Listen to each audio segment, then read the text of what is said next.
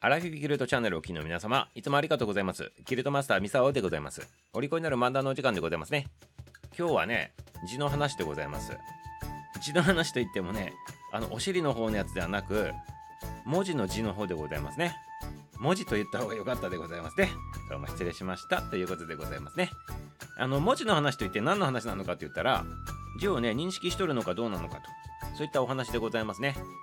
まあ、文字を文字しながら聞かないでくださいませ。皆様ね、文字だけにということでございまして、まあいいでございます。はい。今日はね、実はね、国際デーでございます。これね、今日のやつはね、国際識字デーになっておりますね。国際識字デーということで、識字っていうのは何なのかと言ったら、文字が識別できるというね、意味でございますから、要するに読み書きができて、その内容が理解できるというね、それが識字っていうやつでございますね。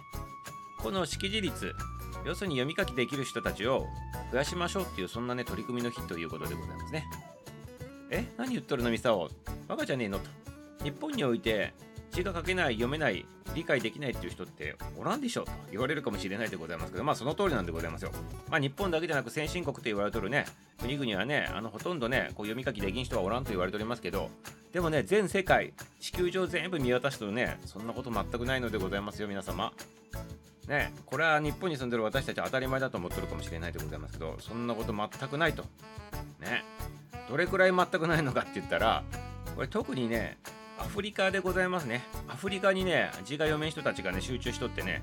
でアフリカの国の中でもその読み書きができない人たちの割合でございますよ。国の中ででございますよ。そのアフリカの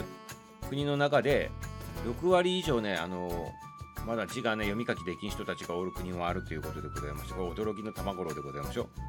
う。ね。で、アフリカ全体で見ても、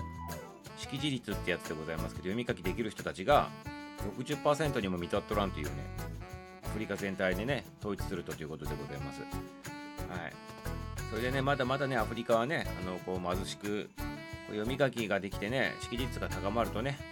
ちょっと暮らしが豊かになったりするのかもしれないでございますけど、まあそういったことで読めるようにしましょうよっていう、そんな国際デーなんでございますけどね。はい。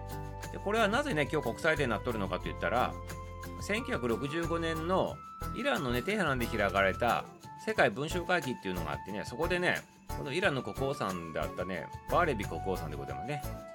提案したんでございますよ。どういった提案だったのかって言ったら、空地費の一部をね、この識字の教育に回しましょうよと。いうことで、あの全世界に訴えたと。これが由来になっておるわけでございますね。でね、この取り組みもあってね、まあ、年を重ねるごとに少しずつ識字率は上がってきてるんでございますけど、まだね、あのさっきも言ったようにアフリカの方がね、まだまだ低いということでございますね。まあ、アフリカじゃなくてね、まだ他にね、東南アジアの方とかもね、低いところもあるわけでございますね。全世界で見るとまだね読み書きできん内容がよくわからんという人たちが8億人以上おると言われておりますね。はいということでございましてまああのそういう発展途上国のねあの国々にねあの支援するということで学校を建ててね教育のねこう施設をね、まあ、寄付しとるっていう人たちもおるわけでございますし、まあ、そういった教育を受けれるようなねあの環境にねなることをねちょっとねミサオもね願っとるわけでございますけど。ただいかんせん貧しい国の人たちが学校をパッと作ったとしてもね結局生活に追われとるわけでございまして毎日ね子供の頃から働いとるというか物を拾いに行ったりとかそういうことしてるわけでございますからね、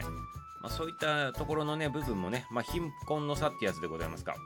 ね。まあ、字が読めないのから貧困になっとるのか貧困だからねあの働いてて時間がなくてね教育できないのか。まあ鶏と卵みたいな関係でございましょうけどまあそれ含めてねちょっと考えないといけない問題なのかなというふうに思っておりますね。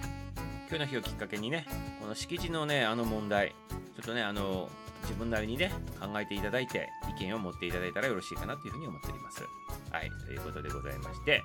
お尻の字の話ではなくてね文字の字の話でございました。明日も楽しみにしておいてくださいませ。終わり。